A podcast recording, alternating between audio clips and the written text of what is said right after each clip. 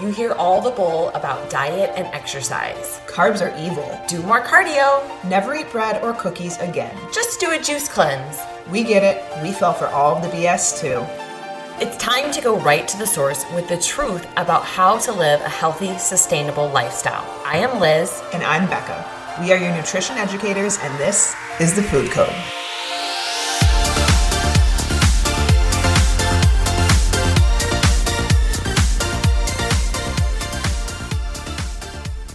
Hello and happy hump day. Happy Hump Day, another nutrient podcast. Yeah. Um, because you know, I, I think that a lot of times there can be a lot of symptoms, and people tend to, you know, either think the worst or they just chalk them up for other things. When in reality, it might just be us not getting enough resources from our food, um, or maybe the need for supplement. And you know, Liz and I talk about a lot of nutrients on here, and we try to keep them to things that are very safe to take you need them consistently um, and so hopefully this will be helpful and hopefully you know it can help you if you are experiencing any of these symptoms or just you know give you a big, bigger base of knowledge around supplements because the supplement world Is is crazy. hefty it is uh it's Yes. it's excessive Yeah. And, and here's the thing that I'll preface this with, right? We get asked a lot about different supplements. What do you think about this? What do you think about this? What do you think about this?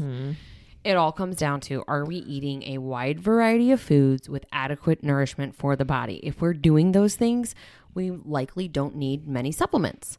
However, there are some diseases that you know cause people not to absorb things, um, and so we might then look to incorporate specific supplements like we're going to talk about today. Yep. Uh, but the biggest thing is, you know, for vitamin C, like we've talked about, and some of those like water soluble or the fat soluble vitamins, you should be consuming those things with fats, Yep. right? In order for you to absorb them and to retain them the way mm-hmm. that the body has designed them. And so again, it goes down to like what is your nutrition look like? Are you eating pretty much one ingredient whole foods with a wide variety of fruits, vegetables, nuts, seeds, beans, legumes, so on and so forth? And if you're not able to tolerate certain foods that have the minerals that you need, then you can look to supplementation. But we by no means want everybody out there going and buying supplements we talk about just because we talk about them. Totally, totally. Like talk to your doctor. If you can get blood work, get blood work done. The hard thing with a lot of these though, guys, is like magnesium we talked about, zinc we're going to talk about here.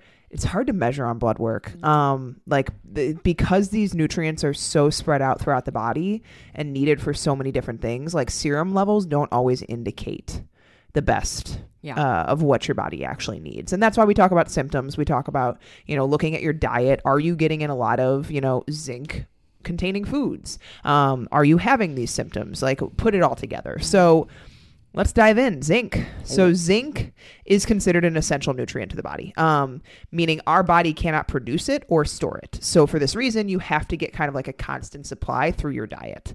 Uh, it's critical to every aspect of our biology. But the first things to go when we run low are skin health, immune system, glucose tolerance, and it's actually pretty critical to antioxidant defense. So should be considered like broadly protective against all degenerative diseases um, that occur essentially with aging. So zinc is required for numerous processes within the body, including, but not limited to, um, gene expression. So when we say gene expression, I think this is important for people to understand. So with your genes, like your genetic DNA makeup. A lot of people believe that like you are born with things. You are born with predisposition to cancer, certain cancers, predisposition to high cholesterol, like all those kinds of things. You can make your genes upregulate and downregulate based off of your nutrition, based off of your lifestyle, your fitness, your sleep, your stress, all of those things. And so what zinc can help with among other, you know, nutrients that can help is beneficial gene expression. So you are upregulating the genetics that you want to upregulate that, mm-hmm. you know, create health and, you know, you're not upregulating the ones that are, you know, tumor genes or, you know, other type of disease type based genetics. So that's just something to kind of understand with gene expression. It also helps with enzymatic reactions. So everything within our body happens within a reaction. You need certain things for those reactions to happen properly. So, immune function, as most people know, um, protein synthesis. So, when your body has to kind of rebuild and restructure and recover the muscles, protein synthesis is a big part of this. So, zinc is very uh, important for that. DNA synthesis, wound healing, growth and development. So zinc rich foods are actually harder to come by than you think. And I think, you know, unfortunately today's society makes this even harder because everyone banishes red meat. Yeah. Like it's horrible for you, don't eat it. When in reality, red meat's actually probably one of the most nutrient dense foods you can include in beneficial um, varieties. So like grass fed, grass finished, high quality. Nutritional databases can also be wildly inaccurate if you don't adjust for inhibitors of zinc absorption in natural foods. So, zinc supplements can be valuable, but they're not a fix all. And in fact, if not used correctly, they can actually induce a deficiency of copper and other minerals that are just as critical to your health, which we'll actually dive into a little bit more later. Yeah. Yep. So, what are the benefits of zinc? So, on top of everything that Becca just talked about, zinc is present in all of our organs. It's part of every tissue, the fluids in the body, and the secretions in our body. However, 80%, 83%, the majority of your zinc is present in skeletal, skeletal muscle and bone. So, when zinc intake is insufficient, levels within your skeletal muscle, your skin, and your heart will be maintained, while your zinc levels in bone, liver, testes, and your plasma will decline. Okay. And so that's why it's really, really important. So, do we have enough zinc or do we have just kind of like a minimal, you know, baseline here? Because zinc is involved in more than 100 enzymatic functions um, within the body and their catalytic functions. Okay. And so the body is not able to store zinc, which we've talked about already. Therefore, you need to be consuming foods that have zinc in it or be taking a supplement um, continuously. So, kind of think about zinc as like little fingers on hands that represent your DNA um, and protein. And those zinc fingers can then kind of grab onto things and act as the receptor. So, for all of the nuclear receptors that bind to your DNA and regulate your gene transcription, such as vitamin A, vitamin D, your thyroid, adrenal glands, sex hormones, like if zinc isn't available and present there, we can have all of the, you know, D vitamins or A vitamins that we need, but without those zinc fingers, the gene transcription won't regulate as it should because it's not able to bind things and grab on as well. So, something just, you know, for you to think about that it might not be you know, something that you are extremely deficient in and have glaring signs of. But as we kind of go through some of these deficiency signs here, just be thinking about what are the foods that I'm consuming with zinc. So, deficiency signs in, in issues. So, let's talk about this. It, it's kind of difficult to measure just because, um, like we mentioned before, when you take a blood test, they're testing serum levels, and zinc is you know distributed kind of throughout the body. And so it's hard to kind of really get an accurate picture of just how much zinc that you have. So before making diagnosis like doctors will consider the person's risk factors such as you know are you eating enough calories? Um, do you have any digestive issues or gut health issues that are causing maybe malnourishment of the foods that you are consuming? Um, and then what are your presenting symptoms? I think this is one of the biggest things that some doctors are really great about digging into while other doctors only go off lab work and pretty much your symptoms fall on deaf ears. Like I know I dealt with that for a long time. So depending upon the severity and kind of the deficiency here, your doctor may recommend zinc supplementation at higher levels rather than just a recommended dietary allowance. So again, talk with your doctor kind of check it out depending upon you know what you are personally experiencing um, and then you know the things that you can look out for as far as deficiency signs would be loss of appetite um, patches of dry skin or severe acne I will say that this can also be correlated to gluten for some Mm-hmm. individuals. Um, if they're gluten intolerant, that typically shows up in skin somehow, way, shape, or form. And then as far as acne, um, that can also be a dairy intolerance or a lactose intolerance. Okay. Um, maybe you have a difficult time sustaining muscle, even if you're eating adequate uh, food and adequate protein, um, impaired immune function hair loss, delayed sexual maturation. I don't think many people listening to this podcast have that. Hopefully not. Um, weight loss, delayed healing of wounds, like we talked about. Maybe your taste abnormalities. You can also do um, different tests uh, to kind of see if you know you're deficient based upon um, some of the taste that you're experiencing. Mental lethargy, again, brain fog, that can be contributed to quite a few things.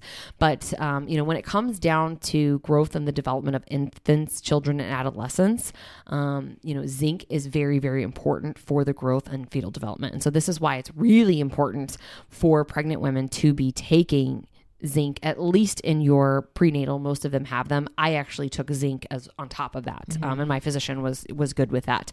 And for me though i have had different times where i was anemic times in my life and then you know going throughout pregnancy i was happy that i ha- took zinc because i actually um, lost a ton of blood and that you know impla- uh, impacted my blood count as well. So um, anyways a couple other things here is increased prevalence and incidence of childhood infections. So diarrhea pneumonia all of those things can lead to increased rates of mortality um, and then impaired maternal health and pregnancy outcomes. So again going back to that prenatal and then you know making sure that you are taking that every single day. Yeah. So we also want to talk about a relationship because a lot of um there's a lot of very important relationships between different nutrients within the body, and copper and zinc have a pretty important one. So, one of the most common malfunctions of this system is an excess an excess of copper and a deficiency of zinc. So ultimately creating a copper zinc imbalance, which can lead to hyperactivity, attention dis- deficit disorders, behavior disorders, depression, acne, eczema, sensitive skin,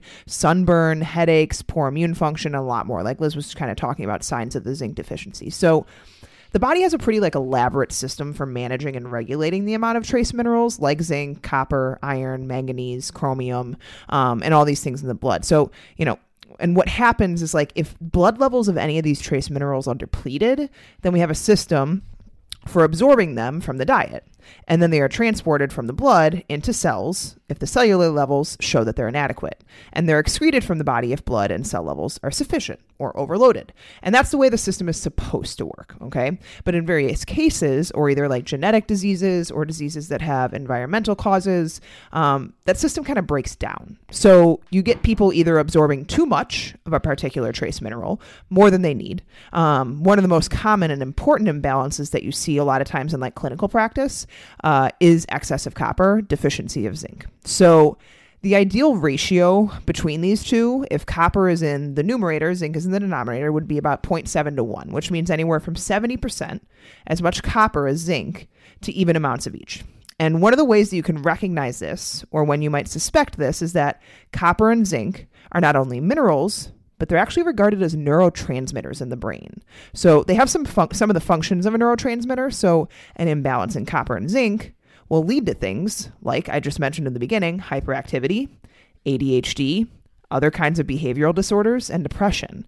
And in fact, a lot of people who are labeled as autistic um, and even like paranoid schizophrenic, when they test their copper levels, they found that they're elevated.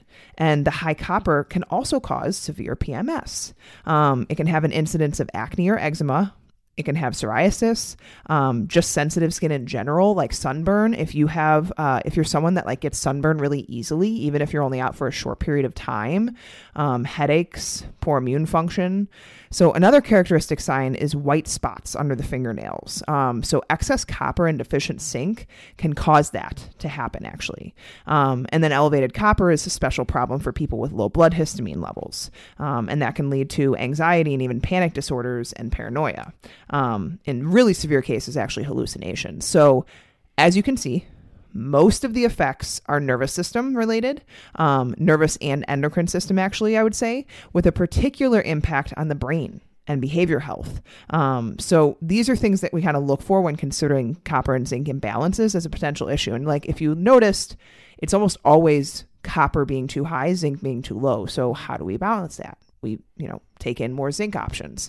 Um, and you, you know, I, I think a big part of this that we need to discuss is the fact that a lot of behavioral disorders, mental disorders, is a deficiency of a lot of things. Um, and they've seen, I mean, research shows this, and we've talked about this before on, on podcasts, is like the diet, because believe us, we talk to a lot of women, we work with a lot of women that deal with depression, that deal with anxiety, and are on multiple medications because of it. Um, and I'm not saying that those medications aren't needed or that they aren't beneficial, but we always have to look back to the diet. Like, what have we been doing? What have we been consuming? And is it adequate to support our body? You know, and to support the needs, especially in high times today with stress. Like, you guys, we've talked about this before too. The body is like a car. Mm-hmm. The more you are speeding as fast as possible, going as fast as possible, slamming on the brakes, speeding as fast, like think about that as your stress levels. I know that's kind of how I feel on a day to day basis mm-hmm. sometimes.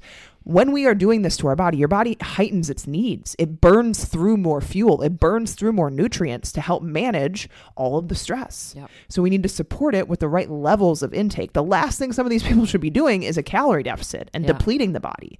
But that's where we end up, and that's why we end up with these deficiencies. And unfortunately, which we'll talk about on another podcast, I think, in today's clinical world, it just gets slapped a medication on it. Yep. When in reality, it very well could be something that could just be managed with diet Yeah. and lifestyle factors. And here's the thing is, you know, food and the quality of your food, not just the quantity, is super impactful to your mood, your overall mood, because food is what your neurotransmitters are made up of. And your neurotransmitters like serotonin, dopamine, adrenaline, right?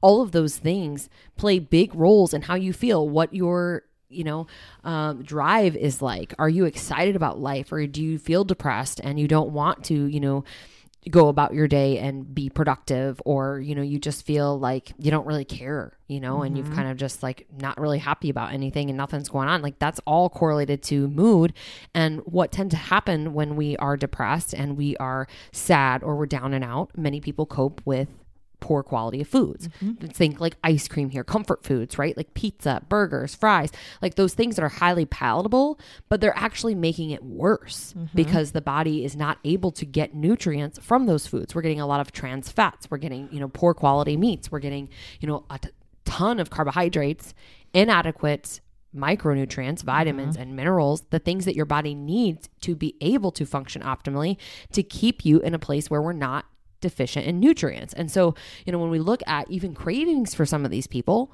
chronic cravings, chronic malnourishment, like look at your dietary mm-hmm. intake for the last couple of weeks and ask yourself, like, how many of the foods that I consumed were one ingredient whole foods that were nourishing to my body? And how many of them were either bought out, you know, whether it's Starbucks or it's Chipotle or you're sitting down in a restaurant, ordered in, it could be frozen meals that you're buying, a lot mm-hmm. of convenience packaged things, right? Like, really we need to stop with the convenience and we need to look at where our food is coming from. Yeah. Pay a little bit more, spend a little bit more time in the kitchen if you want to maximize your health and feel good and get out of the state of depression and anxiety. And we're not saying to go off medications by any means, but it's a direct correlation of the food quality that you're consuming to how you feel and that impacts in turn your mood and how you feel about yourself. Yeah, absolutely. I, I we work with so many women that have nighttime binge episodes, nighttime cravings, tons of chocolate after meals that like when we actually address the total nourishment of their day and they're eating solid, satisfying, fulfilling meals that are balanced in nature, cravings just disappear. Like I have many nights where I'm so full and satisfied from dinner, I can't even think about chocolate. Like I don't even want to think about the Oreos that are in my pantry or anything like that. And I know that seems like a distant thought for a lot of people. Like how could you manage your life? How could you ever not have the cravings that control your life right now? But I promise you guys, our bodies are phenomenal creatures and they will manage. They will adapt. It's not always a good thing. It is, you have to think about like all of the shit that we've done to our bodies in the past. And believe me, Liz and I are not absent from this list. We have done a lot of things to our bodies. I have treated my body horribly with alcohol, with fast food, with all kinds of shit in the mm-hmm. past. And my body still shows up for me every single day. And the way that it does that is because I started changing how I was treating my body. And your body will change when you do that. But I promise you, if you think that your body will just keep up with you when you are treating it poorly, when you're not moving your body, you're not exercising, you're not getting sleep, you're not eating adequate amounts of food and nourishing foods and micronutrients and vitamins and minerals from whole foods, your body will start to decline. And I think we see a lot of that right now, unfortunately, with the convenience of foods that this world has faced. And in turn, the high levels of autoimmune conditions, hypothyroidism, digestive issues. How many people we work with that have acid reflux, colitis, you know, gut issues, leaky gut, constipation. Like the body eventually cannot keep up Yep. with the shit that we put it through. And so we need to start treating it better because I promise you, the body will readapt. It will heal itself. We just have to give it the right resources to do so. Yeah. And so Liz and I are talking about, you know, all these different nutrients and all these different supplements that you can take, but a big majority of this should be coming from your diet. Mm-hmm. You know, these will not band-aid a shitty diet. None of these will. Yeah.